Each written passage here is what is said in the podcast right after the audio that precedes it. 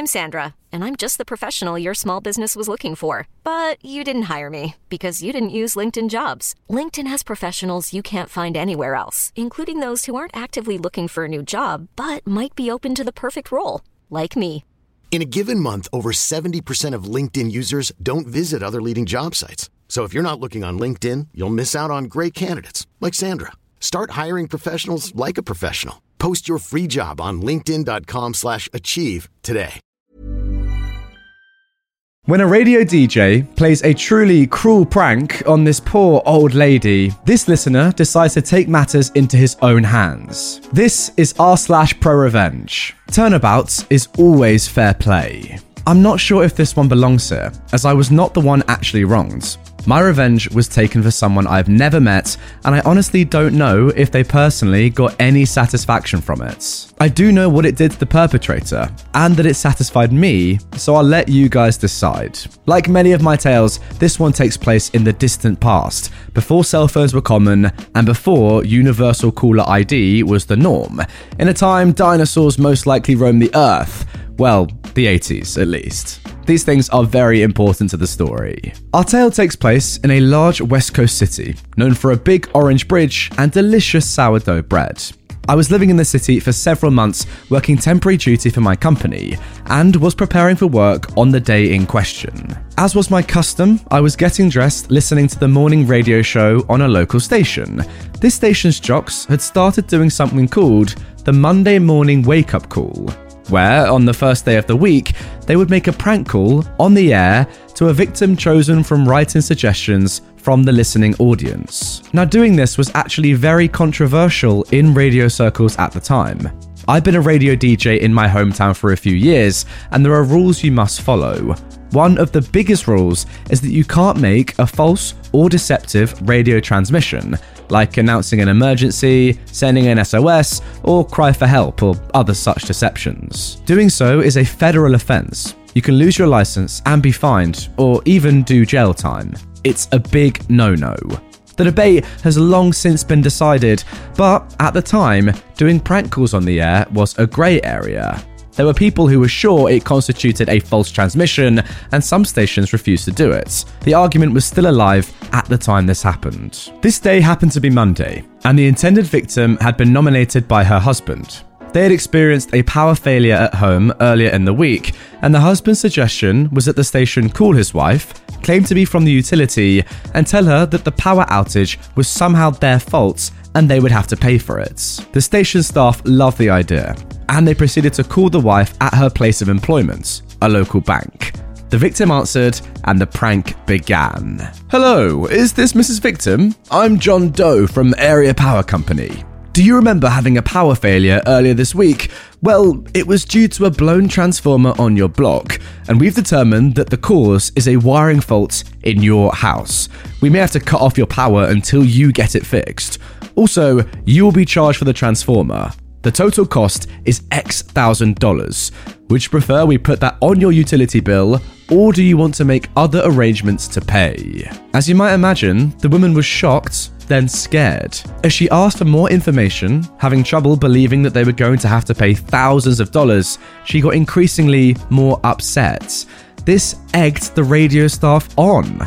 The guy making the call kept increasing the pressure on her more and more, eventually telling her that her power would likely be cut off until payment was made, and that there might be a lawsuit. After several minutes, she suddenly hung up in tears. He called her back, and when she heard his voice, she hung up again, crying even harder. This time, the guy waited a minute and then called back again. Another lady then answered the phone, a co worker, and he asked to speak to Mrs. Victim. When the co worker asked his name, he replied, This is her husband. The co worker cursed at him, called him a liar, and hung up. The radio studio was filled with laughter. The jocks thought it was hilarious. They took calls from listeners who were all laughing and talking about what a great prank it was. They finally got the husband on the phone, and he was also laughing and joking that he'd surely be sleeping on the sofa tonight. He was congratulating the radio staff on the fine job they'd done terrorizing his wife. The radio host promised the listening audience that, because the prank was so funny, they would certainly be playing the whole recorded prank again at noon. So, Be sure to be listening and call your friends. I, in my efficiency apartment, listening to this, was getting mad. I was still pretty newly married, and I couldn't imagine doing something like that to my wife. All I could think of while the staff and listeners on the radio were laughing was that a few miles away, a young woman was in the ladies' room crying, probably with co workers trying to calm her down. What made it worse to my mind was that the guy who set her up for this was the one guy in the world who should have had her back her husband. Anger turned to resolve. Resolve formed a plan. I grabbed the city phone book. Remember, it's the 80s, and looked up two phone numbers. I called the first one. You may remember that I said I'd been a radio disc jockey myself. It was a tiny dawn to dusk station, but I knew how stations worked. I knew what they liked, and more to the point, I knew what they did not like. I'd also done a lot of voiceover work and could sound professional as heck. The phone rang and was answered. You've reached Kyle, Radio Jerk. I launched my attack. I began in a professional voice. Yes, this is George Smith. I picked a more believable name. From the City Office of the Federal Communications Commission.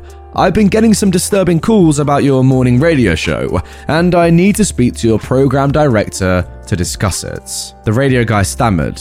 Uh, he's not, um, here right now. Let me get you someone else. I was put on hold. And after a few moments, hi, uh, hello, this is Radio Guy 2. Um, you're from the FCC? Yes, this is George Smith from the Office of the Federal Communications Commission. As I told your co-worker, I've been getting some disturbing calls about your morning radio show, and I need to speak to your program director to discuss it. Uh, he's not in yet. He'll be here at, um, 9 o'clock. Okay, well, I can start with your station manager, since he will need to be in the conversation as well. The radio guy was breathing fast at this point, starting to lose all his composure. Oh, wow, um, uh, he gets in at 9 too. I, um, I, I can, um, uh, can I have him call you? He half asked and half pleaded. I let out what I hoped was a bureaucratic sounding sigh. Very well. I will expect to hear from him at 9. I will need to speak to your station manager, your programming director, and very likely your on air personnel from this morning. I'll also need your station logs. Oh, yes, sir. I'll make sure he calls you right away. All right, well, I'll be expecting his call. Here's my number. At this point, I gave the radio guy the second number I'd looked up in the phone book the main number for the Office of the Federal Communications Commission. The radio guy stammered his thanks and promises of phone calls, and we hung up. I went back to the radio. The jerk disc jockey said, uh oh, the FCC is calling. Well, they can't do anything to me. I've got a year of pre law in college and blah blah blah. He continued his defiance for a few minutes and then went to commercial. I kept listening. They stopped talking about the prank call. They stopped taking phone calls from listeners. They stopped talking to the husband. They started playing music a lot of music. I listened for the rest of the day. They didn't talk about it the rest of that day, and they didn't replay it at noon. In fact, for the rest of the week, I listened and heard nothing about it. I was a bit surprised. I figured that they might stop talking about it for a little while, but not altogether. It wasn't until later that I realised why they went so silent. I had scared them. In my quest to get a little vengeance for that crying woman I'd never met, I scared them. But more to the point, I'd embarrassed them, and Jerk Disc Jockey had helped. Once he went live with his bravado against the call from the feds, their listeners knew they'd been called and heard the silence afterwards too. They were embarrassed because I'd just done to them what they'd done to her, and they didn't even want to admit it. Now, I've kept the name of this poor woman's husband a secret because I've always wished that I could meet that woman, and her husband's name would be how I would know it was really her. I doubt she's still married to the guy, but I'd like to let her know that in that place, on that day, someone had her back. And there we go. That is the end of that story. I've got to say, that is hands down one of the best revenge stories I've read. First of all, amazingly well written and structured. I enjoyed that. But secondly, I cannot believe that radio stations in the past were allowed to do this. Look, I'm all for a good prank in good nature that people can laugh at. But when it's malicious like this, and you're really causing this woman to go through such a terrible moment in her life, I mean, yeah, genuinely floods of tears. She's probably thinking about the insane amount of debt that she's about to get into and the fact that she'll have no power to her house house, all for what? A couple of cheap, malicious laughs on the radio? Why? That's insane. And also, Her own husband has done this to her. Yeah, I agree with you, OP. I doubt that they're still together, and I very much hope that they're not still together. But wow, the fact that this sort of stuff used to exist is mental to me. Thank God that people like you exist, OP. People that are going to take things into their own hands and enact some sort of revenge like this. Ultimately, I don't know what happened to this woman, so we can't say if this revenge was successful or not, but at least this radio station got a little taste of their own medicine, embarrassing them, pranking them to a good extent. But wow, what a horrible thing to have done. I, I can't really believe that was allowed. Hiring for your small business? If you're not looking for professionals on LinkedIn, you're looking in the wrong place. That's like looking for your car keys in a fish tank. LinkedIn helps you hire professionals you can't find anywhere else, even those who aren't actively searching for a new job but might be open to the perfect role. In a given month, over 70% of LinkedIn users don't even visit other leading job sites. So start looking in the right place. With LinkedIn, you can hire professionals like a professional. Post your free job on linkedin.com slash achieve today. Bad boyfriend takes the walk of ultimate shame. This happened about 16 years ago. My friend, let's call her Maria, had been dating a guy called Oscar for two and a half years or so when she found out on the grapevine, if you live in a small town, you'll understand, that Oscar had betrayed her. He'd been to a party, got a girl drunk, and slept with her. News of his actions had spread as gossip does. The worst part of it was that it seemed that it wasn't the first time that had happened by a long shot. Well, Maria heard and plotted revenge. She invited him to her flat for a special afternoon of fun with her and her friend Vanessa. Oscar could not resist temptation, so he went. Picture the scene. He goes into the building where she lives, gets into the lift to go up to the 10th floor to get to her apartment. He rings the bell. He can hear music playing from behind the door. She opens the door and he walks in and sees that both his girlfriend Maria and her friend Vanessa are there, each wearing a sexy silk negligee. Maria is holding a blindfold and tells him to wear it. He agrees, and she puts it on him and tells him to strip naked.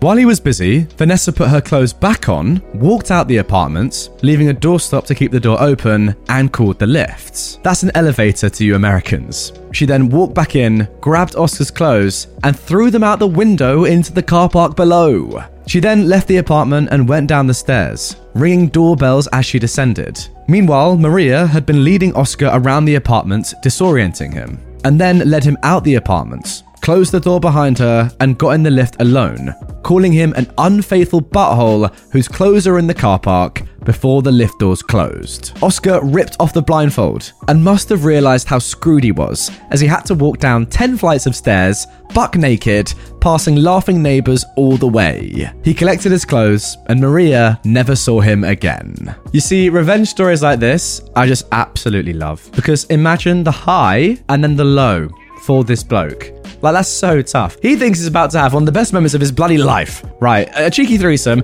two beautiful girls, his girlfriend, their mate, in sexy lingerie. Like, what is gonna go wrong here? Everything. Imagine walking downstairs through like an apartment block, everyone laughing at you. You've got your big old, well, probably small old chever out, and that's about that. Does it get much worse? Like the high to the low, incredible. What fall from grace? Hey, don't cheat on your girlfriend. Simple as that. Anyway, guys, that is going to do it for this episode of r slash pro revenge. I really enjoyed those two stories, and I hope you did too. If you did, drop a like on the video to let me know you enjoyed them. Comment down below what you think of both of them, and watch them all right away. No, seriously, click the fucking video, mates.